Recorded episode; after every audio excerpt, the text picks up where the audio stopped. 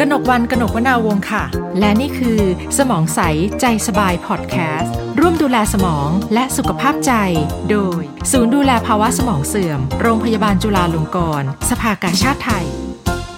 ต้อนรับเข้าสู่สมองใสใจสบายพอดแคสต์ค่ะ คุณผู้ฟังคะ ใน EP นี้นะคะ ดิฉันมีตัวแทนของผู้ที่พยายามผลิตสื่อแล้วก็นำเสนอนะคะ ประเด็นของความแตกต่างของช่วงวัยค่ะ แล้วก็เป็นแฟนเพจที่ได้รับการพูดถึงอย่างมากนะคะ ในช่วงที่ผ่านมา คุณผู้ฟังเคยเข้าไปเยี่ยมชมแฟนเพจที่ชื่อว่ามนุษย์ต่างวัยหรือเปล่า ถ้าเกิดว่าเคยเข้าไปในแฟนเพจนี้นะคะ วันนี้ค่ะ ผู้ผลิตแฟนเพจที่ชื่อมนุษย์ต่างวัยอยู่กับเรานะคะ คุณประสานอิงคนันค่ะ สวัสดีค่ะ คุณประสานค่ะ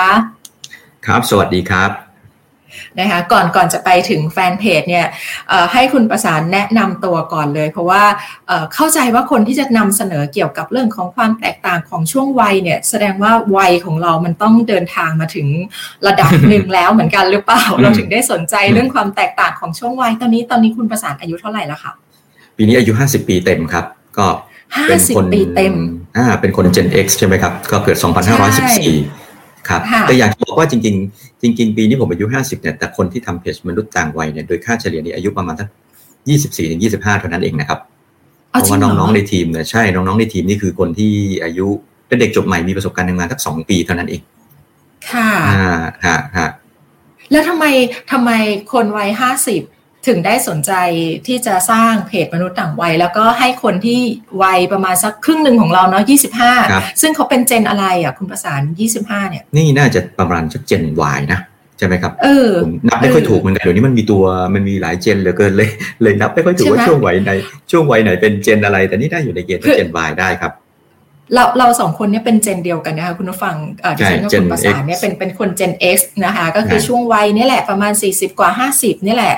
นะคะทางทำไมคุณประสานถึงสนใจที่จะทำเพจมนุษย์ต่างวัย แล้วก็ตอนนี้ก็มอบหมายให้น้องๆเนาะซึ่งเขาก็เป็นวัยที่รุ่นหลังเราแบบเกินเกือบครึ่งเลยเนาะ25 24 25เนี่ย เป็นคนที่สร้างสรรค์เพจนี้ เราเราคิดอะไรทำไมเราถึงถึงสร้างเพจมนุษย์ต่างวัยขึ้นมา ซึ่งคนทำงานก็ต่างวัยเหมือนกันแล้วล่ะถ้าฟังแบบนี้ใช่คนทำงานก็ต่างวัยค่อนข้างมากครับ จริงๆต้องขออนุญาตเท้าความออกไปไกลพอสมควรก่อนนะครับ ก็คือว่าประมาณสักห้าถึงหกปีที่แล้วครับผมทำบริษัทหนึ่งครับ ชื่อบริษัทว่าบุญมีริทมีเดียเนาะเราก็ผลิตสื่อหลากหลายนะครับ ออกทางช่องไทย PBS แล้วก็ออกทางสื่ออื่นๆ หลายช่องทางนะครับ แต่ว่าก็เป็นเรื่องที่น่าแปลกว่าต อนเราเริ่มต้นเนี่ยมีท็อปิกหนึ่งที่เรามักจะได้รับมอบหมายให้ทำเป็นประจำคือก็คือเกี่ยวกับเรื่องของสังคมสูงวัย ซึ่งโดยส่วนตัวผมตอนนั้นผมก็ไม่ได้มีความสนใจเป็นพิเศษนะครับ เพราะว่าตอนนั้นเรายังไม่สูงวัยนะ จริงๆก็เกือบเกือบจะสูงวัยแล้วนะอยู่ในเกณฑ์ใกล้เคียง แต่ว่าตอนนั้นพอแตะแตะแตะนิดนึงใช่ใช่แต่ว่าตอนนั้นตอนนั้นมุมมองเราจะรู้สึกว่า พอเราพูดถึงสังคมสูงวัยเนี่ยเราจะบอกว่าเป็นเรื่องของคนวัยเกษียณเป็นเรื่องของคนแก่เลยแหละเราก็เหมือนคนอื่นๆนะครับก็มองภาพออกมาเป็นลักษณะแบบนั้น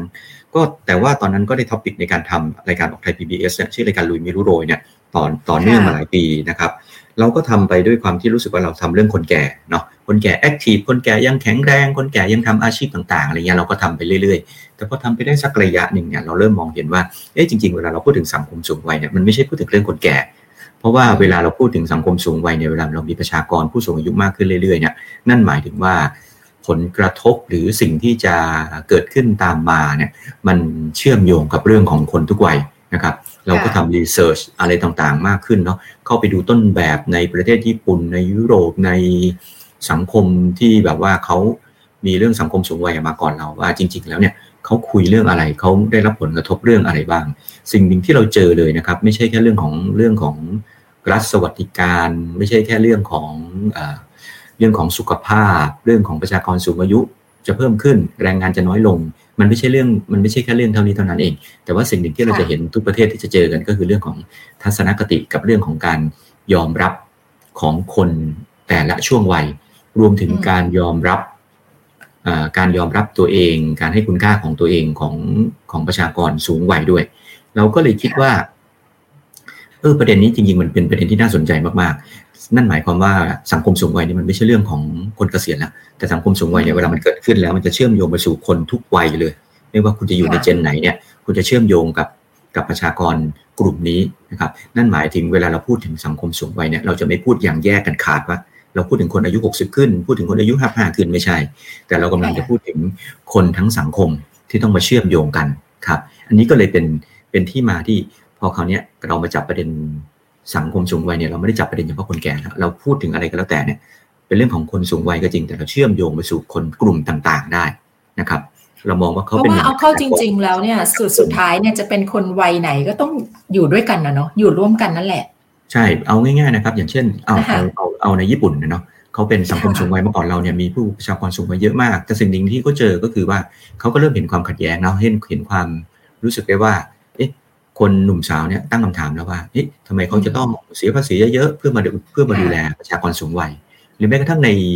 ในยุโรปในอเมริกาเองเนี่ยเราจะเห็นว่ามันจะมีเรื่องของภาษาไทยก็เรียกอะไรวิยาคติใช่ไหมที่ภาษาอังกฤษเขาจะถือว่าเป็นพวก discriminate กันนะว่า เช่น คุณคือคนแก่นะ เราจะรับเฉพาะคนอายุเท่านี้อะไรเงี้ย เราจะเห็นว่าเวลาที่เรามีประชากรสูงวัยเกิดขึ้นเนี่ย เราจะมีเรื่องมุมมองเรื่องทัศนคติแบบนี้เข้ามาเกี่ยวข้องอ่าหรือแม้กระทั่งผู้สูงวัยเองเนี่ยเขาก็จะพูดนะว่าประชากรสูงวัยเยอะขึ้นอะไรเยอะขึ้นแต่โลกเนี่ยมันกำลังไม่ใช่โลกของเขาทำไมโลกโลกของโลกของคนในยุคปัจจุบันพูดถึงแต่โลกโลกของคนรุ่นใหม่ ไม่ว่าดนไม่ว่าดนตรีเพลงอะไรสิ่งต่างๆ ก็ถูกสร้างสำหรับคนรุ่นใหม่ magazine นิตยสารทุก ทุกทุกอย่างนะถ้าเกิดขึ้นใหม่ๆนี่ก็พูดถึงพูดถึงแต่คนรุ่นใหม่คำถามก็คือว่าเขาจะรู้สึกว่าเอ๊ะเอาแล้วแล้วคนกลุ่มเขาเนี่ยทั้งนั้นที่มีมีประชากร เป็นประชากรกลุ่มใหญ่ มากทีเดียวนะเอ๊ะแต่ทำไมกลุ่มเนี้ยบางทีอาจจะถูกลืมไปหรือเปล่าทั้งทั้งยิ่งจริงๆเนี่ยเขายังคิดว่าเขายังมีมีพลังที่จะลุกขึ้นมาทำอะไรหลาย ๆ อย่างได้อะไรอย่างเงี้ยนะครับเนี่ยพวกพวกลักษณะมุมมองแบบนี้มันเกิดขึ้นทั่วโลกนะมันไม่ได้เกิดขึ้น เฉพาะในในประเทศไทยอย่างเดียวครับ แล้วเราก็คิดว่า สังคมไทยเนี่ยเมื่อกำลังจะก้าวไปสู่จุดนั้นเนี่ยสิ่งเหล่านี้มันจะเกิดขึ้น เมื่อสิ่งเหล่านี้มันจะเกิดขึ้นเนี่ยถ้าเราอยากจะทำสื่อเนี่ยเราก็น่าจะทำสื่อในประเด็นที่มันจะสามารถขับเคลื่อนเกี่ยวกับพวกเรื่องของทัศนคติระหว่างวัยได้ เพื่อที่จะทำให้แบบว่าสังคมสูงวัยที่ที่จริง ๆ มาถึงเมืองไทยแล้วเนาะเออมันเป็นสังคมที่เป็นสังคมของคนทุกวัยที่สามารถเข้าใจกันได้ครับค่ะ ซึ่งอันนี้มันเป็นแนวคิดที่เกิดขึ้นตั้งแต่เมื่อห้าปีที่แล้วใช่ไหมคะ ที่เริ่มเธอเริ่มก่อร่างสร้างเพจมนุษย์ต่างวัยขึ้นมา น่าจะสักน่าจะสักสองปีครับพี่เพราะจริงเพจมนุษย์ต่างวัยนี่จริงๆมีอายุประมาณทักสองปีเศษสองปีนิดๆเองนะครับใช่แต่ว่าแต่ว่าแต่ว่าข้อมูลที่เราค่อยๆ สะสมเรียนรู้มาเนี่ยสักสักห้าปีที่แล้วจนกระทั่งเราสึกว่าอะมีโอกาสละมีโอกาสพอเรามาทำงานออนไลน์ เราก็เลยสร้างเพจคือชื่อเพจมนุษย์ต่างวัยมาทั้งสองปีก่อน ซึ่งตอนนี้ก็มีผู้ติดตามประมาณนี่เกือบเกือบจะหกแสนสี่แล้วเนาะถือว่าประสบความสำเร็จไหมคนติดตามเราหกแสนสี่มันก็ มันก็ผิดคาดนะครับ เพราะว่าตอนนั้นเนี่ยชื่นใจแหละดูจากน้ำเสียงแล้วเนี่ยเจ้าของเพจต้องชื่นใจแล้วล่ะหกแสนสี่อะใช่ไหมแต่ว่าแต่ว่าตอนตอนเราเริ่มตอนแรกๆเราก็ไม่คิดเราก็ไม่คิดเนาะว่าว่าจะมีผู้ติดตามเยอะ แต่เราก็คิดว่า แต่เราคิดว่าเราจะแต่เราแต่เราแต่เราทำกันบ้านเยอะพอสมควรเลย ว่าถ้าเราจะทำประเด็นแบบเนี้ย เราจะทำยังไงให้คนในวัยอื่นติดตาม เช่น ทุกวันนี้เพจมนุษย์ต่างวัยนี้เราทำเรื่องพูดง่ายๆทำเรื่องคนสูงอายุได้เยอะมากนะแต่คำถามก็คือว่า ตอนที่เราเริ่มต้นทำกันแรกๆคำถามที่เราจะคุยกันในทีมประจำก็คือว่าแล้วทำยังไง ให้วันให้วัยอื่นดู แล้วเขารู้สึกว่าเขาเกี่ยวข้องใช่ไหมอย่างสมมติเราบอกว่าเราทำเรื่องคนแก่คนหนึ่งยังทำอาชีพอยู่เนี่ยยังยังยังทำอาชีพของตัวเองอยู่ยังยังยังยังออมเงินได้อยู่ยังอะไรล่ะ ยังสนใจการเรียนรู้อยู่เนี่ยทำยังไงก็ทำยังไงยังรู้สึก activeอยู่ ยังรู้สึก active อยู่นะคะครับ ใช่ใช่แต่ว่าทำยังไงให้มันไม่ใช่แค่เรื่องของเขา แต่ทำยังไงให้รู้สึกว่าคนอายุยี่ห้าก็ดูได้ อายุสามห้าก็ดูได้ ดูเสร็จแล้วรู้สึกว่าเฮ้ยฉันอยากเป็นแบบเนี้ย หรือฉันอยากให้คนแก่ที่บ้านฉันเป็นแบบนี้อะไรอย่างเงี้ย เราเราทำกันบ้านพวกนี้เยอะพอสมควรเลยนะที่จะทำให้มันเชื่อมโยงไปถึงกันนะครับ แล้วสรุปสรุปแล้วพอเราทำการบ้านเสร็จเราวิเคราะห์ข้อมูลต่างๆ นานาแล้วเนี่ย พอออกมาดีไซน์เข้ามาแล้วจริง ๆ เนื้อหาของเพจมนุษย์ต่างวัยของเราเป็นแบบไหนคะคือเนื้อหาของเพจเนี่ยต้องบอกว่ามันเป็นเรื่องของการสร้าง สร้างทัศนคติเชิงบวกนะครับ แล้วก็สามารถที่จะอินสปายคนไม่ว่าคุณจะอายุเท่าไหร่ก็ตามนะครับ คือคือไม่ว่าเราจะอายุยี่ห้าเราอายุสามห้าเนี่ยถ้าเราดูเรื่องผู้สูงวัยคนนั้นนะเราจะรู้สึกว่าอ๋อนี่มันเป็นเรื่องที่ไม่ไกลจากเราเลยนะยกตัวอย่างเช่น สมมติเราสมมติเราทำเรื่องผู้สูงวัยที่แข็งแรงสักคนหนึ่งเนี่ยที่ภาษานี่ภาษาเราเรียกมีร่องสิบเอ็ดใช่ไหมมีออกกำลังกายจนร่างกายแข็งแรงมาก ถูกไหมใช่ใช่ใช่ใช่คุณคุณคุณประสานคุณมีหรือยังร่องสิบเอ็ดอะคุณมีหรือยังผมมีแต่ก้อนอะไรไม่รู้ก้อนก้อนสามชั้นเนี่ยใช่ไหมซึ่งซึ่งเป็นสิ่งที่จริง ๆ คนรุ่นหนุ่มสาวที่ปรารถนานะอยากมีใช่ไหมแต่พอเราเห็นมันคือ bodyมันคือ body ในฝันนะ มันคือ body ในฝันใช่แต่พอเราพอเราพอเราเล่าเรื่องของเขาเนี่ยเขาเราจะปรากฏว่าคนที่เข้ามาดูนี่เป็นคนหนุ่มสาวนะแล้วก็บอกว่าเนี่ยโอ้ป้าป้าเจ๋งมาก ป้าคือไอดอลเราอยากเราอยากจะเป็นแบบป้าอย่างเงี้ย ซึ่งซึ่งลักษณะลักษณะลักษณะและน้ำเสียงในการที่เรานำเสนอเนี่ย เราจะสามารถเชื่อมโยงกับคนกลุ่มนี้ได้ หรือยกตัวอย่างง่ายๆไม่ต้องไม่ต้องเรื่องสรีระก็ได้เราพูดถึงแค่เรื่องการออมเนี่ยเช่น สมมุติเราทำเรื่องคุณลุงสักคนหนึ่งอายุหกสิบละแล้วก็บอกว่าเนี่ยเขาเหลืออายุเจ็ดสิบแล้วก็บอกว่านี่เขาก็เสียออกมาอย่างไม่มีหนี้อย่างเงี้ยพอพูดแบบนี้เสร็จปุ๊บไม่มีใครอยากมีหนี้เนาะไม่ว่าวัยไหนก็อยากไม่อยากมีหนี้พอเขาอ่านนี้เสร็จก็รู้สึกว่าเออเขาเจ๋งว่ะ เขามีวิธีคนหนุ่มคนรุ่นหนุ่มสาวหรือรุ่นวัยทำงานจะเริ่มดูแล้วว่า แล้วคนแก่คนนี้อยู่ยังไงไม่มีหนี้ใช่ไหมเขามีวิธีคิดยังไงอะไรอย่างเงี้ย พอเรามันเป็นการเลือกเลือกประสบการณ์อะไรบางอย่าง ที่มันสามารถเกี่ยว แล้วก็เชื่อมโยงคนเข้าหากันได้ครับ พอมันเป็นแบบนี้ พอมันเป็นแบบนี้เสร็จเนี่ยเขาจะรู้สึกเลยเขาไม่ได้ดูเรื่องคนแก่นะเขาดูเรื่องมนุษย์เขาดูเรื่องมนุษย์คนหนึ่งที่บางทีเขาสามารถที่จะเอามาเป็นแบบต้นแบบได้เอามาเป็น inspire ได้ อ่าอะไรอย่างเงี้ยครับอันอันอันหนึ่งก็คือเหมือนกับว่าจริง ๆ แล้วเพจมนุษย์ต่างวัยเนี่ยก็นำเสนอคนต้นแบบให้กับคนใน gen อื่น ๆ ใช่ไหมคน gen หนึ่งอาจจะเป็นต้นแบบให้กับคนอีก gen หนึ่งก็ได้ใช่ อันนี้อันนี้เป็นเป็นหนึ่งใน topic ที่เราใช่ครับ อันนี้ก็เป็นหนึ่งใน topic ที่เราทำแต่มันยังมีอีกtopic ในหลายมุมมากที่เราทำเช่น สมมติเราทำเรื่องการทำงานร่วมกันของคนต่างวัยอย่างเงี้ย เช่น สมมติพ่อกับลูก เคยทะเลาะกันมาก่อน อยู่ในในลูก พ่อเป็นชาวสวนมะม่วงเนี่ยยกตัวอย่างนะลูกลูกกลับไปบ้าน รู้สึกว่าพ่อปลูกแต่มะม่วงมันจะไปได้อะไรทำไมไม่รู้จักทำอะไรที่มันดูแบบ modern ทันสมัยหน่อย ในขณะที่พ่อรู้สึกว่าสิ่งที่ลูกพูดนี่มันไม่เป็นจริงหรอกอย่างเงี้ยแล้วก็มันเห็นความขัดแย้งกันเนาะแต่ทั้งคู่เนี่ยที่สุดแล้วทั้งคู่เนี่ยก็สามารถที่จะยอมรับความคิดเห็นกันได้ สามารถที่จะเอามะม่วงของพ่อมา adapt กลายเป็นไอติมของลูกไอติมมะม่วงของลูกอะไรเงี้ยอ่าอะไรเงี้ยเราจะมีเรื่อง topic อะไรเงี้ยการค่อนข้างบ่อย เพื่อที่จะทำให้เห็นว่าจริงๆเนี่ย คุณสามารถเชื่อมโยงศักยภาพของคนต่างรุ่นกันได้เนี่ยข้อ topic นี้ก็เป็นอีก topic หนึ่งที่ที่เรามักจะทำกันประจำประจำหรือแม้กระทั่งว่าเราชวนอันอันเนี้ยอันเนี้ยอันเนี้ยมันคิดว่าสำคัญ เพราะว่ามันเหมือนกับ ในในแต่ละช่วงวัยที่ที่เราติดตาม นี่ก็ถือว่าวันนี้เป็นแฟนเออเป็นลูกเพจของมนุษย์ต่างวัยเหมือนกันนะ แล้วก็ก็ติดตามการเติบโตของเพจมนุษย์ต่างวัยมาตลอด แล้ววันรู้สึกเลยว่าอันหนึ่งที่ที่ทำให้เราชอบนะเวลาเข้าไปดูคอนเทนต์ของเพจก็คือ มันมีความเชื่อมโยงอะของคนต่างวัยเข้าด้วยกันซึ่งอันนี้มันมันน่ารักอะมันทำให้เรื่องเรื่องเล่าของเราอะน่ารัก ฉันชอบเอ่อ topic อันนึงเป็นเป็นเรื่องของอาม่าที่ ที่แบบว่าอาม่าเขาอาม่าทุกบ้านแหละดิฉันว่าอาม่าทุกบ้านอะจะมีสูตรอาหารประจำตัวของตัวเองใช่ไหมแล้วก็เออมันจำได้ว่า EP นั้นอะเล่าเรื่องของอาม่ากับหลานชายแล้วหลานชายอะชวนอาม่าให้ทำข้าวกล่องขายครับ ซึ่งในยุคอาม่ารับรองว่าอาม่าอีไม่มีเลยข้าวกล่องขายอะไรเงี้ยอีก็คงไม่รู้หรอกว่า เฮ้ยมันมีอาชีพแบบนี้ด้วยเหรอ แล้วหลานชายก็ไปไปยุให้อาม่าทำเข้ากล่องขาย แล้วเป็นธุรกิจร่วมกัน ระหว่างอาม่ากับหลานชายเออเรารู้สึกเฮ้ยเนี่ยวิธีการแบบวิธีการที่เราจะต้องไปหาคล้ายๆกับคนที่อยู่ในเรื่องของเราอะเนาะที่เขามีความเชื่อมโยงกันของคนต่างวัย มันทำให้เกิดเสน่ห์ของเรื่องเล่าของเพจมนุษย์ต่างวัยด้วย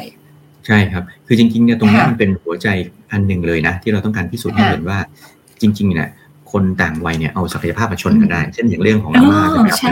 อย่างเช่นอาม่าเนี่ยเป็นคนทำกับข้าวเก่งใช่ไหมเป็นกับข้าวแกก็มีสตอรี่เนาะในขณะที่หลานนี่เก่งไอทีเก่งงานออนไลน์ สามารถพวกนี้สามารถทำอีคอมเมิร์ซได้เงี้ยก็สามารถมันพวกนี้เรื่องพวกนี้มันสามารถเกิดธุรกิจเล็ก ๆ ของมันขึ้นมาได้ ค่ะไปหาเคสพวกนี้มาจากไหนอะไปไปหาเคสพวกนี้มาจากไหนอะซึ่งมันว่าต้องต้องใช้ความพยายามในการหาเหมือนกันเนาะใช่ มันต้องอันนี้ อันนี้เราก็ยกประโยชน์ให้ทีมงานเนาะเพราะว่าความสามารถของทีมงานแล้วก็ซึ่งซึ่งส่วนใหญ่ก็จะเป็นเด็ก ๆทางนั้นนี่แหละ เขาจะเข้ามาแล้วเข้ามาแล้วเขาก็มีวิธีการตามหาข้อมูลหน้าที่ของเราก็คือเราให้เราให้หัวใจมันไป เราบอกว่าเออหัวใจหัวใจของเพจมันคืออันนี้นะ หัวใจของเรื่องมันคือเรื่องแบบนี้นะอะไรอย่างเงี้ยนะฮะหน้าที่ของเขาก็คือว่าเขาก็จะไปตามเคส ไปติดตามเคส ติดตามเรื่องราวอะไรบางอย่างที่มันมีความเหมาะกัน เอามาเอามาบรรจุลงในนี้ครับพวกนี้ก็มันก็ต้องใช้เวลาพอสมควรเนาะเพราะว่าส่วนหนึ่งการหาสตอรี่แบบนี้ไม่ไม่ใช่ง่ายๆเนาะและอีกอย่างหนึ่งเราตั้งเป้าหมายว่า เราจะทำงานออนไลน์ของเราให้มันให้มันรู้สึกว่ามันมี value มันมีคุณค่าด้วยอะงานออนไลน์แหละงานออนไลน์เรามันไม่ใช่แบบ มันจะไม่ใช่งานหวือหวา หวือหวาอะไรอย่างเดียวแต่ว่าเราต้องการทำให้รู้สึกว่างานออนไลน์ของเราทุกชิ้นเนี่ยมันดูมีมีประโยชน์มันมีคุณค่าด้วยอะไรอย่างเงี้ยนะครับ การทำงานก็จะยากขึ้นอีกอีก step หนึ่งเหมือนกันนะอ่ามันมี content เรื่องของการเป็นคนต้นแบบเนาะคนคน gen หนึ่งอาจเป็นต้นแบบให้อีกกับคนอีก gen หนึ่งมีเรื่องของความเชื่อมโยง ระหว่างคนต่างวัยและมันมันมีประเด็นอะไรอีกในในเพจจริงๆความขัดจริง ๆ ความขัดแย้งเราก็พูดนะเราความขัดแย้งเราพูดเช่น ยุคในยุคปัจจุบันเนี่ย ที่เดี๋ยวเรื่องความขัดแย้งทางการเมืองมันจะเกิดขึ้นเป็นระยะระยะใช่ไหมเกิดขึ้นพูดง่ายๆว่า พ่อเป็นสลิมลูกเป็นสามนิ้วอะไรเงี้ยยกตัวอย่างนะอ่า หรือเกิดบางทีเกิดความรุนแรงขึ้นในสังคมอะไรเงี้ยบางทีประเด็นพวกนี้เราก็พูดนะแต่ว่าเราไม่ได้พูดในเชิงว่า เราไม่ได้พูดในเชิงของความขัดแย้งหรือไม่พูดถึงความเราเราเราจะไม่พูดในมุมของการทำให้ทั้งสองสองเจนอะมาแตกหักกัน แต่เราจะทำเป็นแคมเปญขึ้นมา เช่นเราเคยทำแคมเปญอันหนึ่งซึ่งมีคนสนใจมากนะ ก็คือชื่อแคมเปญว่า เราไม่สามารถที่ดีลิทจะดีลิทใครอะออกไปจากสังคมได้ ก็คือว่าก็คือเรากำลังจะบอกว่าไม่ไม่ว่าคุณเป็นผู้ใหญ่อะเด็กเห็นไม่ตรงกับคุณคุณก็ไม่สามารถดีลีทหรือลบเขาออกจากสังคมได้ ในขณะเดียวกันเด็กเนี่ย คุณเห็นผู้ใหญ่ พ่อแม่เนี่ยเขาคิดไม่ตรงกับคุณเนี่ย คุณไม่ชอบยังไงก็แล้วแต่ คุณไม่สามารถดีลีทเขาออกไปจากสังคมได้นะทางหนึ่งที่คุณทำได้ก็คือว่าคุณต้องหาวิธีการ ยอมรับทำความเข้าใจเขาอะยอมรับยอมรับความคิดเห็นของเขา ถ้าคุณยอมรับในความแตกต่างได้ ยอมรับในความแตกต่างของเขาได้ ถึงแม้ว่าคุณจะไม่เข้าใจอะไรอะไรก็แล้วแต่ เขาจะคิดยังไงก็แล้วแต่เนี่ย เราไม่มีสิทธิ์ไปดูหมิ่นหมิ่นแคลนความคิดเห็นอะไรของเขาได้อะไรอย่างเงี้ยนะครับ แล้วก็ทำโปรเจกต์แบบนี้ขึ้นมา แล้วก็เราพูดถึงเนี่ยพูดถึงเจ้านายที่เห็นไม่ตรงกับลูกน้องในเรื่องการเมืองในยุคนั้นที่มันแรงๆเนาะพ่อแม่ที่เห็นไม่ตรงกับลูกครูเห็นไม่ตรงกับสิทธิ์เนี้ยเราเอาบทสัมภาษณ์พวกเนี้ย มาเพื่อมาแชร์ให้เห็นนะครับหลายอันซึ่งซึ่งตอนนั้นก็ได้รับความนิยมมากพอสมควรนะเป็นบทความ feedback feedback กลับมายังไง feedback กลับมายังไง เวลาเราพูดเรื่องความแตกต่างผ่านสื่อของเราเนี่ย คือเราด้วยความที่เมื่อเราทำ content ที่มีความปรารถนาดีต่อสังคมแล้วเราพูดจริงว่า เราไม่ได้ทำ content ต่อต้านด่าทอใครเนี่ยลูกเพจเราเนี่ยค่อนข้างจะเป็นลูกเพจที่มีคุณภาพ เราไม่ใช่ลูกเพจพวกนี้เราไม่ใช่แบบว่าลูกเพจสายเกรียนอะ คืออะไรอะไรทุกอย่างก็เข้ามาด่าใช่ไหมคือไม่ใช่แบบเครือข่ายนักด่าอะไรแบบนี้ใช่ไหมใช่คือถ้าเขาจะเข้ามาแสดงความคิดเห็นเนี่ยเขาก็แสดงความคิดเห็นอย่างอย่างสุภาพและมีเหตุมีผลนะหรือบางคนหรือบางคนก็อาจจะเข้ามาในน้ำเสียงของว่าอืขอบคุณนะที่ทำให้เราเห็นมองมองมุมต่างนะอีกคนก็รู้สึกว่าโอเค ขอบคุณมากที่คุณพูดถึงมุมเนี้ยมันทำให้เราเอาไปเอากลับไปฉุกคิด ถึงเราทำไม่ได้นะถึงเราได้ไม่ได้ยังไงเนี่ย แต่มันก็ทำให้เราได้เกิดการฉุกคิด ด้วยความที่เรามีความตั้งใจว่าเราอยากจะทำงานออนไลน์ให้มันเป็น ให้มันเป็น content ในลักษณะแบบเนี้ยที่มันไม่ใช่ content ที่แบบว่าสร้างมลพิษสร้าง toxic ให้กับให้กับพื้นที่ออนไลน์เนาะเราต้องการทำให้มันเป็นลักษณะอย่างเงี้ยคนที่เข้ามาติดตามเราอะเราถึงบอกได้ว่าเออคนติดตามเพจเราค่อนข้างจะเป็นคนที่มีคุณภาพนะ เช่น อธิบายตรงนี้ยังอธิบายตรงนี้ยังไง คือวันคิดว่าการการทำแฟนเพจหรือว่าโซเชียลมีเดียทุกวันนี้มันเหมือนเป็นทฤษฎีแรงดึงดูดอย่างหนึ่งเลยนะคะภาษาก็คือว่าจะจะมันจะมีการแบบ ดึงคนที่คิดเหมือนกันอะไรมีอะไรสักอย่างเหมือนกันเนี่ยเข้ามาด้วยกัน แล้วเพจมนุษย์ต่างวัยเนี่ยสามารถที่จะดึงให้ลูกเพจที่มีคุณภาพทางความคิด ยอมรับความแตกต่างได้ เข้ามาอยู่ด้วยกัน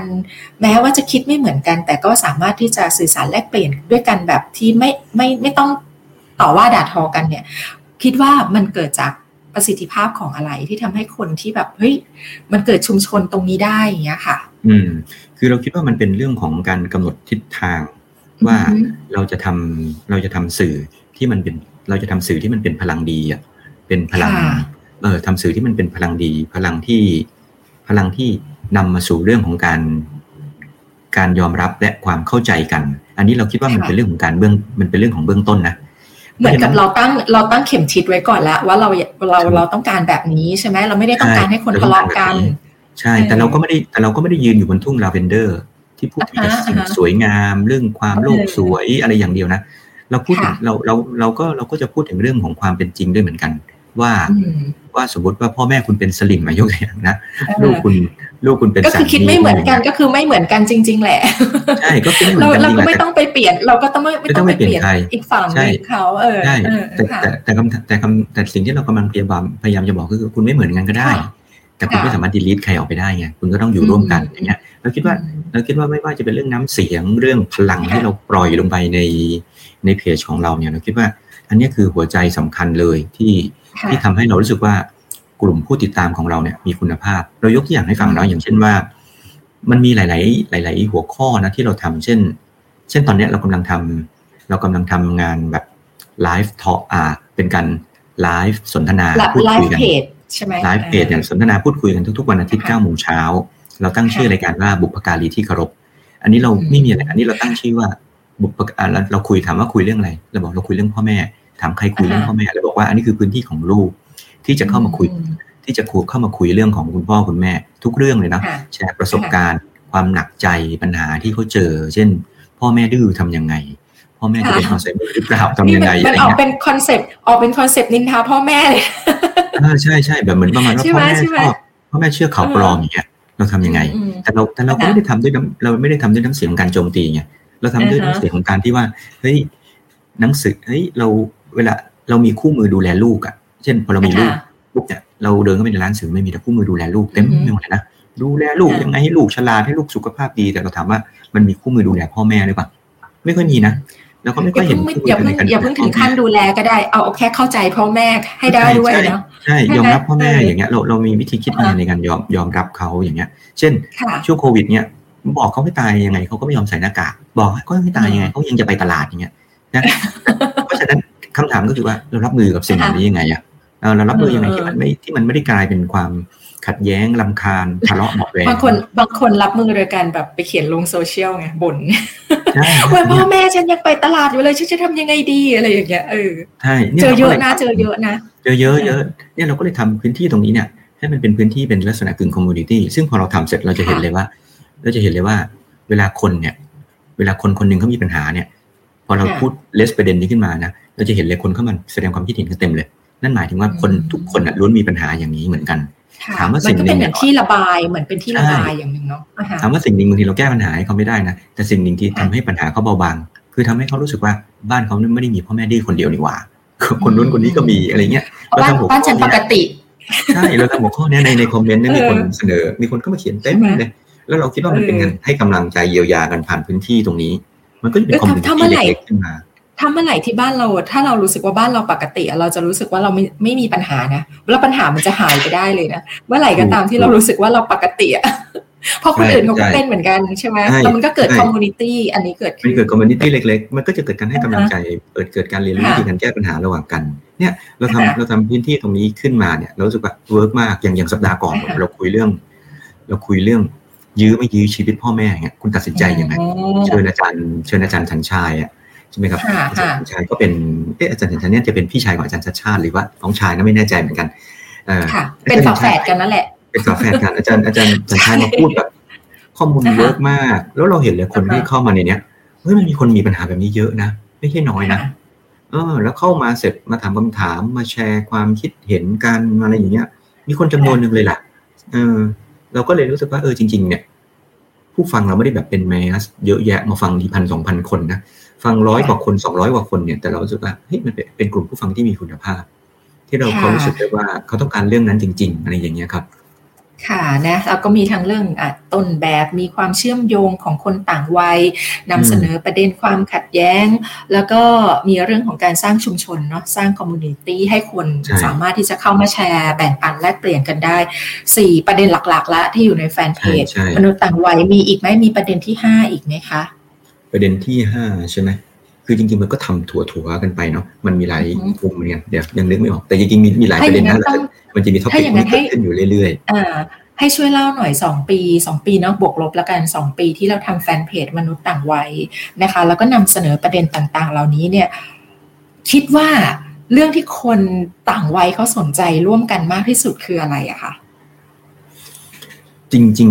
ๆ คนต่างวัยร่วมกันใช่ไหม จริง ๆ เรื่องที่เขาสนใจเรื่องนี้เหมือนกันแหละ จริง ๆ ถ้าเบสิกสุดนะ เรื่อง active aging กับเรื่องคนต้นแบบอันนี้อันนี้สนใจเหมือนกัน อ่า นี่เราเห็นว่าเรายกตัวอย่างเช่น คู่สามีภรรยา ก็อายุเจ็ดสิบแล้วล่ะ แต่ต่อรถบ้านต่อรถบ้านออกไปเที่ยวกันเนี่ยเพราะว่าเพราะว่าคุณลุงเห็นว่าคุณป้านี่เป็นมะเร็ง ก็ไปต่อรถบ้านแล้วออกเดินทางกันไปทั่วเลย คนดูเยอะมากเลยนะ คนดูน่าจะใน YouTube นี่ก็เกือบเกือบจะแตะล้านวิวแล้วนะ Facebook นี่เท่าไหร่ไปดูแต่คนดูเยอะเหมือนกัน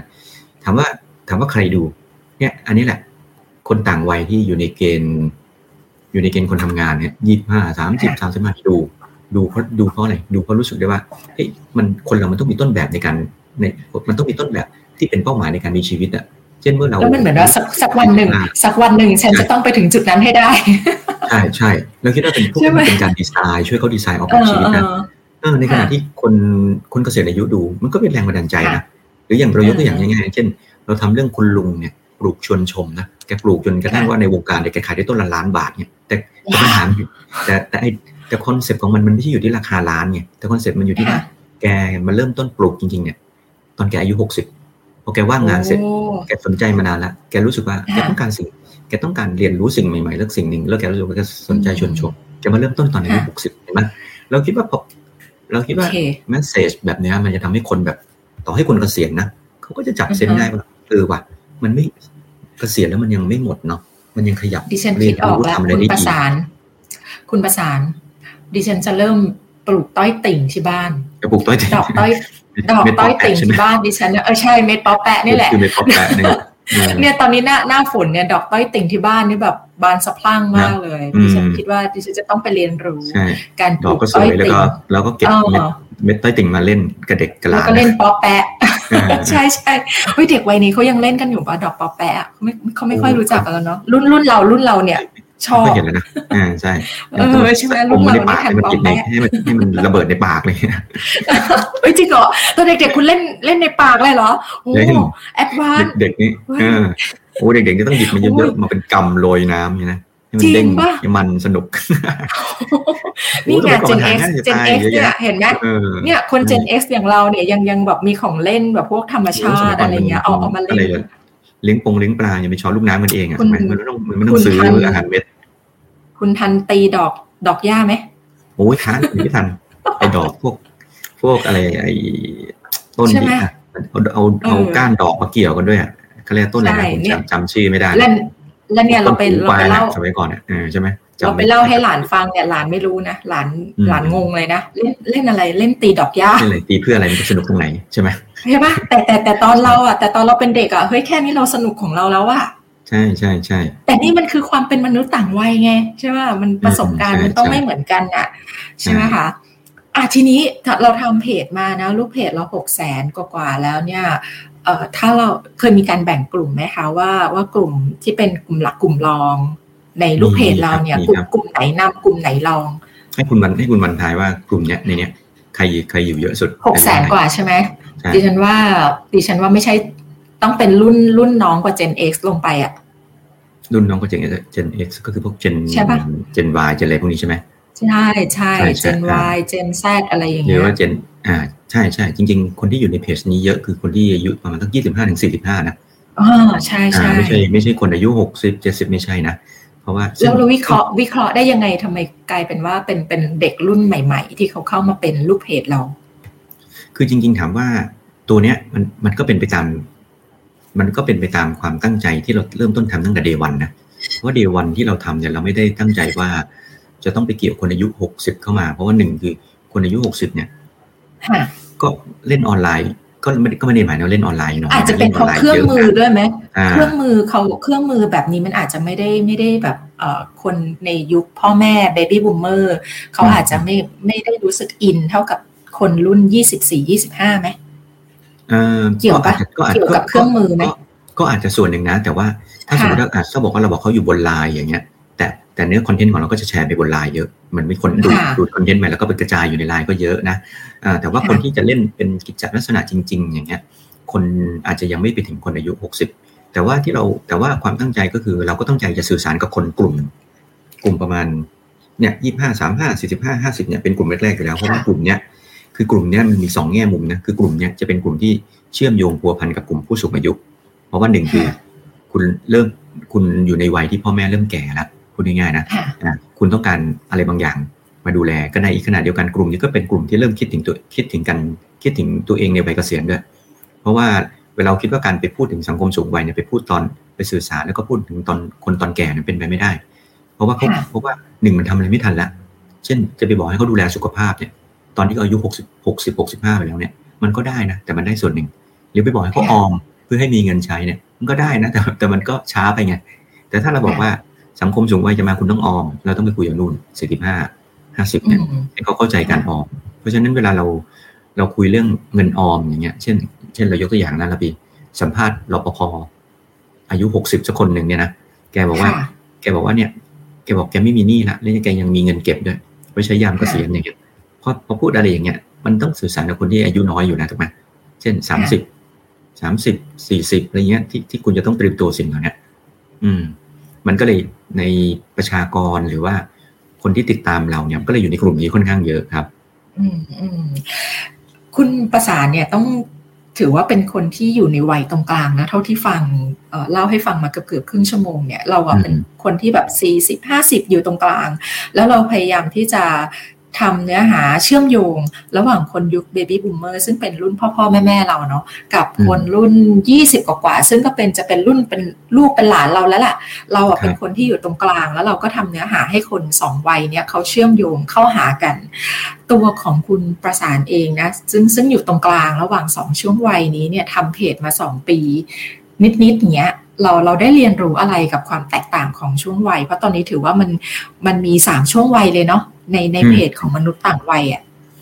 ใช่เออถามว่า ส่วนตัวเรียนรู้อะไรกับกับการทำเพจนี้ อืม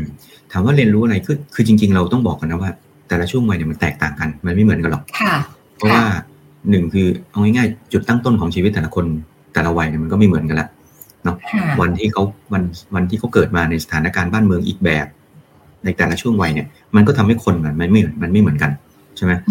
รูปรูปแบบชีวิตรูปแบบสังคมที่ที่เกิดมาเนี่ยหรือการเอาเอาเข้าง่ายๆแค่เรื่องของการเสพข่าวเนี่ยทุกอย่างเนี่ยมันก็ไม่เหมือนกันละเอาเข้าจริงๆเนี่ยเราแต่ละช่วงวัยเนี่ย มันไม่มีอะไรที่มันในในเชิงของ ในของชีวิตบางทีมันไม่มีอะไรเหมือนกันนะเพราะมันเกิดคนละคนละเจนกัน แต่สิ่งหนึ่งที่มันปฏิเสธไม่ได้สิ่งแต่สิ่งหนึ่งที่มันจะมีเหมือนกันเคย เช่นหนึ่งนะ คุณอยากมีความสุขเนี่ยไม่คุณไปถามช่วงทุกช่วงเนี่ยเขาก็อยากมีความสุขเหมือนกันถูกไหมเช่นอยากมีชีวิตที่มีคุณค่าเนี่ยไปถามคนอายุเท่าไหร่อะเขาก็อยากจะมีชีวิตที่มีคุณค่าเหมือนกันใช่ไหมครับ คุณอยากแต่คุณค่าของของเขากับของเราอาจจะไม่เหมือนกันใช่ไหมแต่มันมีความใกล้เคียงกันนะเช่น สมมติว่าเช่นสมมติคุณอยากจะทำประโยชน์ให้กับคนอื่นบ้างเนี่ยไม่ว่าคุณจะอยู่ในวัยไหน เราก็อยากเราก็อยากจะมีมีความรู้สึกอย่างนี้เหมือนกันนะอ่ามันอยากแบบฟูลฟิลภาคภูมิใจอย่างเงี้ยนะ ใช่ใช่อยากหรือคุณอยากจะประสบความสำเร็จเนี่ยเอาง่ายๆนะไม่ว่าไม่ว่าเราอยู่ในมุมไหนใครอยู่ในมุมไหนเนี่ยก็อยากจะประสบความสำเร็จเหมือนกันนะเช่นยี่สิบก็อยากประสบความสำเร็จแบบคนยี่สิบสามสิบก็อยากจะประสบความสำเร็จแบบคนสามสิบหกสิบแล้วก็อยากสำเร็จแบบคนหกสิบใช่ไหมทุกคนเนี่ยล้วนมีล้วนมีสิ่งอะไรเนี่ยที่มันเชื่อมโยงมีความคล้ายคลึงกันเนาะเราก็มองเห็นว่าเนี่ยในในเชิงความต่างเชิงอายุเนี่ยแต่ว่ามันก็มีความเหมือนในสิ่งที่เหมือนกันเนาะ ราะฉะนั้นในเมื่อมันในเมื่อมันเป็นแบบนี้แล้วเนี่ย มันมันยิ่งเป็นเหตุผลเลยที่ทำไม เราต้องพยายามยอมรับกันให้ได้เข้าใจไหมเพราะเอาข้อจริงเราไม่เราไม่แตกต่างกันมาก เราถึงแม้เราแค่แตกต่างกันในเชิงอายุอะแต่ถ้าในเชิงของเนื้อแท้ของความแบบการมีชีวิตความเป็นคนอย่างเงี้ย เราคิดว่ามันมีความใกล้เคียงกันมากนะอ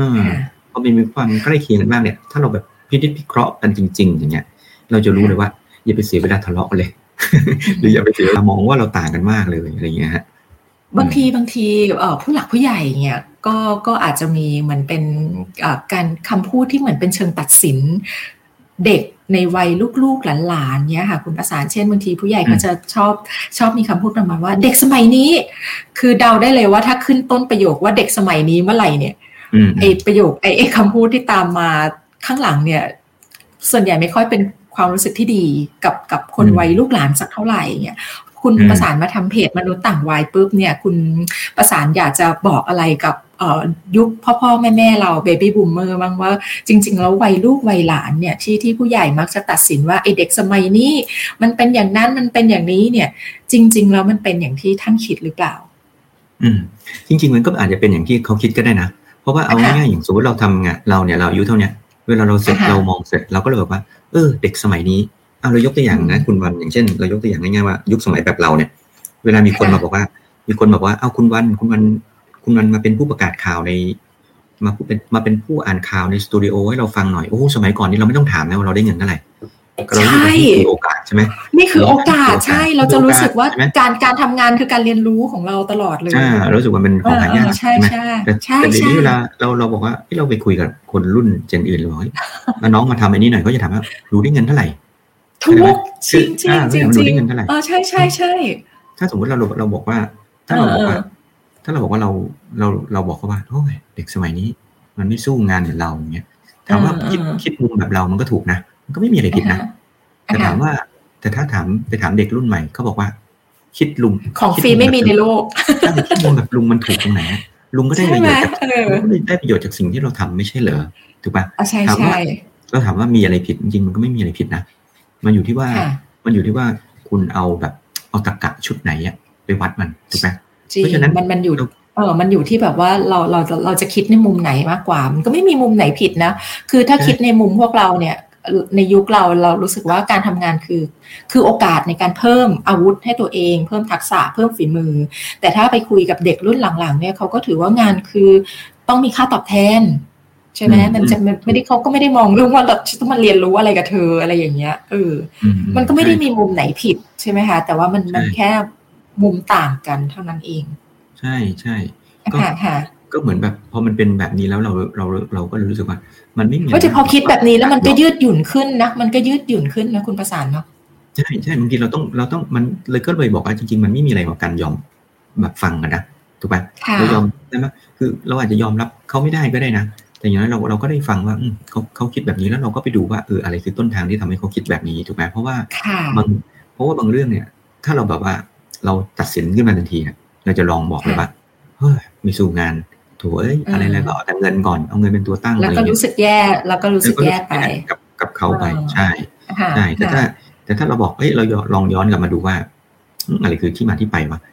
เราอืมอย่างน้อยเรามองแล้วเราเข้าใจเขานะเราอาจจะยอมรับเขาไม่ได้ก็ได้นะแต่เรารู้ว่าค่ะที่มาของยุคนี้ก็เขาเป็นอย่างเงี้ยเขามีที่มาอย่างนี้ค่ะเขาเกิดขึ้นในในยุคที่ไม่เหมือนกับเราอย่างเงี้ย ถ้าเรามองอืมพยายามแบบทำความเข้าใจในจุดนี้ได้อะอย่างน้อยเนี่ย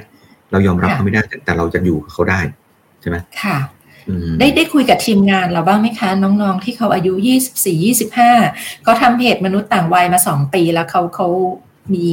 เอ่อการเรียนรู้อะไรเกี่ยวกับการทำเนื้อหาของคนต่างวัยแบบนี้บ้าง อืม คือคือต้องบอกก่อนว่า ผมอาจจะโชคดีนะ เพราะว่าค่ะผมชวนทีมงานมาทำงานเนี่ย ผมเราได้ทีมงานที่แบบที่แบบมันก็แปลกเนาะ ส่วนใหญ่เนี่ยเขาจะมีความเชื่อมโยงกับคนในครอบครัวของเขาหมดเลยนะเขามีความเชื่อมโยงกับกับกับพ วกปู่ย่าพ่อแม่ของเขาในครอบครัวหมดเลย เขาไม่ใช่อ่าฮะเขาไม่ถึงกับเป็นคนที่แบบแยกตัวออกจากครอบครัวซะทั้งหมดอะ คือพอพอมันเป็นแบบนี้เสร็จปุ๊บเราก็เลยรู้สึกว่าเฮ้ยเราได้อะไรจากเขาเยอะนะ เช่น เช่นเขาเขาก็จะพูดในมุมของเขาว่าเขามองพ่อแม่เขายังไงเขามองคนที่บ้านเขายังไงเขามองป้า ข้างบ้านเขายังไงอะไรอย่างเงี้ยเขาบอกมาเนี่ย แต่ว่าสิ่งหนึ่งก็คือว่าเราจะเห็นว่าเขาไม่ได้มองอย่างคนแบบเขามองอย่างเขาก็เขาก็สามารถมองด้วยสายตาของความเข้าใจได้ในในมุมของในมุมแบบ วัยเขานะมันไม่ใช่มุมค่ะในมันไม่ได้เต็มไปด้วยความก้าวร้าวแล้วก็แบบอืมเอาเอาเป็นเอาเป็นเอาตายอะใช่ไหมก็เราเรารู้สึกว่า เออ มัน work เพราะว่าทำให้เวลาน้องๆทีมงานของเราเนี่ยเวลาเขาไปปฏิสัมพันธ์กับ กับผู้สูงวัยที่เขาต้องทำงานด้วยเนี่ย เราเราเห็นว่าเกือบ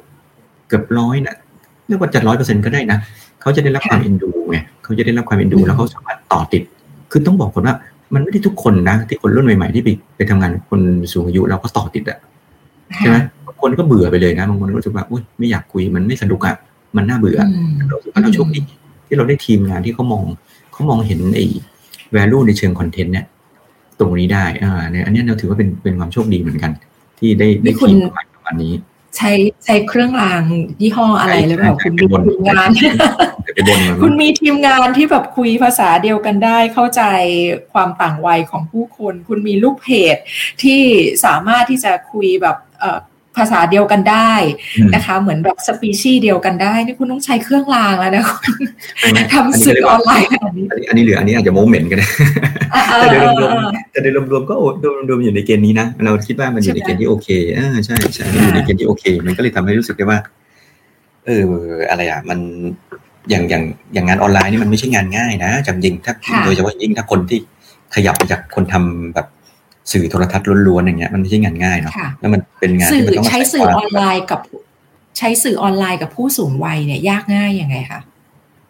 ไม่หมายถึงว่าจากการการจะทำคอนเทนต์แบบนี้บนสื่อออนไลน์อะค่ะมันไม่มันไม่ง่ายนะเออเพราะว่าอ่าฮะมันต้องมันต้องอาศัยการแบบคือจริง ๆ ก็ต้องบอกว่าเราเราก็เป็นคนที่อยู่ในวัยอายุห้าสิบที่มาเรียนรู้สิ่งใหม่นะเพ ราะราะเราเป็นคนที่เกิดมาจากสื่อเก่าเกิดจากสื่อโทรทัศน์การสารคดีโทรทัศน์พวกเรามาจากวิทยุโทรทัศน์แล้วเราก็มาเรียนรู้ออนไลน์กันใหม่ แล้วก็มาเรียนรู้สื่อออนไลน์ มาเรียนรู้สื่อออนไลน์ตอนเป็นวัยกลางคนด้วย ใช่ใช่เราต้องมาเรียนรู้สิ่งเหล่านี้ใหม่นะว่าว่ามันทํำยังไงก็ต้องใช้เวลาปลุกปั้นกับมันเยอะนะแบบเหมือนแบบต้องต้องเรียนรู้ทุกวันต้องเหนื่อยทุกวันน่ะเราก็เราคิดว่าเออกระบวนการมันก็แบบ เวลาทำพวกนี้มันต้องมันต้อง มันก็ต้องเป็นกระบวนการลงทุนลงแรงอะแต่ว่าบางทีมันก็เหมือนต้องต้องล้างล้างความคิดเก่าๆของตัวเองเหมือนกันเนาะใช่ใช่ใช่มันต้องล้างความคิดเก่าๆของตัวเอง คือมันคือสมัยก่อนพูดง่ายๆนะสมัยก่อนเราทำโทรทัศน์ทำอะไรอย่างเงี้ยเราคิดอันนี้ที่มันดีที่สุดขึ้นมาหนึ่งอย่างเราอยู่ได้เลยนะสามปีสี่ปีเราไม่ต้องคิดอะไรใหม่ก็ได้ใช่ใช่งานออนไลน์นี่ไม่ใช่นะงานออนไลน์คุณคิดอะไรใหม่ๆไม่ได้หนึ่งทีคุณอยู่ได้สักสองเดือนก็หมดแล้วนะ คุณไม่ต้องคิดสิ่งใหม่ละบางทีสองอาทิตย์ด้วยซ้ำไปคุณคิดสิ่งใหม่แล้วอืมเอ้ยแต่แต่แต่ตะกี้ยังสนใจประเด็นตะกี้ที่ถามนะว่าพอคุณประสานมาทำสื่อออนไลน์เนี่ย แล้วกลุ่มลูกเพจกลุ่มหนึ่งก็คือผู้สูงอายุด้วย การใช้สื่อออนไลน์กับผู้สูงอายุเนี่ยมันมีความยากง่ายท้าทายอย่างไรไหมคะคือคือเราคิดว่าเดี๋ยวนี้คนผู้สูงอายุนี่เข้าเข้ามาใช้สื่อออนไลน์นี่เยอะนะถ้าใครเข้าไปดูใน TikTok เนี่ยเราจะเห็นเขาบอกว่าจริงๆเป็นเป็นเป็นเป็น เขาเข้ามาเรียนรู้สิ่งแบบเนี้ย ได้เยอะพอสมควรเลยนะ คือเราคิดว่า เราคิดว่าผู้สูงวัยเนี่ยมีมีหลายมีหลายแบบ เวลาเราพูดถึงผู้สูงวัยหลายกลุ่มนะ คือในชนบทก็เป็นอย่างหนึ่ง กึ่งเมืองก็เป็นอย่างหนึ่ง เมืองก็เป็นอย่างหนึ่งใช่ไหมผู้สูงวัยที่ผู้สูงวัยที่มีพื้นฐานความรู้มีการศึกษา ก็เป็นอีกแบบหนึ่งนะ เพราะฉะนั้นมันเพราะฉะนั้นเวลาพูดว่าเขาอยู่ในสื่อออนไลน์ยังไง เราคิดว่ามันมีหลายกลุ่มมากเลย บางกลุ่มก็ สามารถมีสามารถปฏิสัมพันธ์กับกับงานออนไลน์ได้ดีมาก เช่น ลูกไม่สอนหรอฉันไปหาคอร์สเรียน อย่างนี้เยอะนะหรือบางคนมองเห็นเลยว่า มองเห็นเลยว่า เราน่าจะไปทำอะไรบางอย่างบนออนไลน์ได้ ที่ทำให้รู้สึกว่าเราไม่ใช้เวลาหมดไปกับชีวิตวัยเกษียณนะเช่น คุณคุณทำอะไรบางอย่างวันหนึ่งคุณก็กลายมาเป็นอินฟลูเอนเซอร์ในนี้ซึ่งก็มีไม่น้อยนะ เยอะนะ เยอะมากเยอะขึ้นเรื่อยๆด้วย แล้วบางคนคิดถึงการค้าขายอีกอะ บางคนลุกขึ้นมาค้าขายหรือบางคนเนี่ยทำอะไรไม่เป็น แต่ลูกชวนทำเนี่ยเอา ลูกหลานชวนทำนี่ก็เอานะ เพราะว่าลูกบอกว่าเราเรายกตัวอย่างเช่น เรามีเราไปทำเรื่องป้าบางคน ขายข้าวต้มมัดเนี้ยลูกบอกว่าลูกจะขายออนไลน์ แล้วใช้แบรนด์แกใช้วิธีใช้ให้แก present อย่างแกเอานะแกไม่ต้องยุ่งแกไม่ต้องเรื่องเรื่องอะไรออนไลน์แกหน้าที่ที่แกทำคือแกทำ storytelling ถูกไหมแกทำ storytelling ปุ๊บ ลูกก็มีหน้าที่ไปจัดการลูกหลานนี่มีหน้าที่ไปทำเรื่องเทคโนโลยีในเชิงออนไลน์ อย่างเงี้ยเราถือว่าอย่างเงี้ย ถ้าเขาไม่เปิดใจก็คือสามารถจะจะแมทแมทชิ่งกันได้ ใช่กรณีแบบนี้ถ้าเราเราบอกว่าถ้าเขาไม่เขาไม่เขาไม่เปิดใจตัวเองว่าเฮ้ยมันกำลังมีของใหม่เกิดขึ้นเนี่ยเขาก็ไม่เอานะแล้วก็จะกลายเป็นเดี๋ยวแบบทะเลาะทะเลาะกันระหว่างป้าหลานอีก ใช่ใช่เนี่ยเนี่ยเราเราก็เลยรู้สึกว่า เออจริง ๆ แล้วเนี่ยมันถามว่าผู้สูงวัยมีมีมีรีแอคยังไงต่อออนไลน์เราก็คิดว่าจำนวนหนึ่งก็ตอบสนองมันได้ดีนะ เปิดใจยอมรับแล้วก็เออ เรียนรู้ด้วยกัน แต่ก็แต่ก็อย่างที่บอกผู้สูงวัยก็มีหลายกลุ่ม อันนี้เราต้องยอมรับว่าผู้สูงวัยมีหลายกลุ่มจริง ๆ อืมค่ะนะคะโอ้วันนี้คุยกับคุณประสานมาสนุกสนาน แล้วก็เกินกว่าเวลาที่ตั้งใจเอาไว้เยอะมาก แต่ว่าเราก็ได้เนื้อหาที่ที่ดีมากเลยนะคะ แล้วก็อยากจะเชิญชวนคุณผู้ฟังด้วยนะคะะถ้าใครที่ยังไม่เคยแวะเวียนเข้าไปในเพจมนุษย์ต่างวัย คุณประสานค่ะเชิญเชิญเชิญได้เลยค่ะ อืมครับ เชิญเลยครับนี่คือคุณเชิญแค่นี้เลยเหรออ๋อเหรอเอาโอเคให้ให้เชื้อเชิญใช่ไหมโอเคดิฉันให้คุณเชื้อเชิญ ค่ะเชิญค่ะ ก็จริง ๆ ก็ก็เหมือนคนอื่นเนาะก็ฝากเข้าไปติดตามดูครับ เพราะว่าจริง ๆ ต้องบอกว่า จริง ๆ ต้องบอกว่ามันเอ่ออะไรล่ะ คนทำตั้งใจทำมาก เพราะว่าเราเราเราไม่ได้ทำออนไลน์แบบผ่านๆเนาะเราตั้งใจทำออนไลน์พอสมควรเลยจริงแล้วก็จริง ๆ ตั้งใจที่จะทำให้เพจเนี้ยมันเป็นเพจในการที่จะ ขับเคลื่อนสังคมสูงวัยจริงๆเนาะแล้วแล้วก็คิดว่ามันเป็นประเด็นอนาคตนะครับ มันไม่ใช่เป็นประเด็นแบบปัจจุบันเนี่ยมันอาจจะดูไม่ธรรมดา แต่เชื่อว่าในอนาคตอีกปีสองปีหรือสามปีข้างหน้าเนี่ยประเด็นนี้มันจะเป็นประเด็นที่เกิดที่เป็นเป็นประเด็นที่แบบอยู่ในชีวิตประจำวันของคนนะครับ เพราะฉะนั้นเพราะฉะนั้นก็เลยค่ะครับเพราะฉะนั้นก็เลยเชิญก็เลยอยากจะเชิญชวนครับ เข้าไปลองลองลองดู เพราะว่าอย่างที่อย่างที่บอกครับก็คือว่า โดยเนื้อหาข้างในเนี่ยเราไม่ได้เราไม่ได้ทำให้มันไม่ใช่เรื่องของคนแก่เนาะดูเสร็จแล้วเนี่ยมันเราจะอินสปายในในในกลุ่มคนทุกเพศทุกวัยจริง ๆ ครับค่ะ นะคะแล้วก็โดยเฉพาะในกลุ่มพวกเรานี่แหละ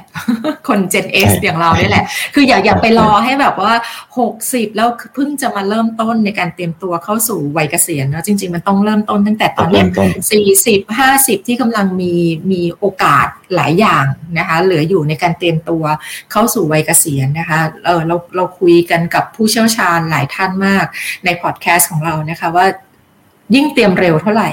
มันจะ เหนื่อยน้อยลงนะคะ เวลาที่เรากลายเป็นผู้สูงวัยนะเพราะฉะนั้นถ้าไม่อยากไปเหนื่อยตอนอายุมากเนี่ย ตอนนี้ก็เตรียมตัวได้เลยนะคุณประสานเนาะนะคะ ก็ติดฝากติดตามด้วยนะคะสำหรับเพจมนุษย์ต่างวัย แล้วก็วันนี้นะคะ ต้องขอบคุณมากๆเลยคุณประสานอิงคนันนะคะ ก็เป็นทั้งเจ้าของเพจ แล้วก็ผู้บริหารเนื้อหานะคะ ของเพจมนุษย์ต่างวัยที่มาคุยกับสมองใสใจสบายนะคะ ขอบคุณและสวัสดีค่ะครับ สวัสดีครับ ก็คุณผู้ฟังสามารถติดตามสมองใสใจสบายได้นะคะ ทาง Spotify Apple Podcast และ Castbox วันนี้ลาไปแล้วนะคะ สวัสดีค่ะ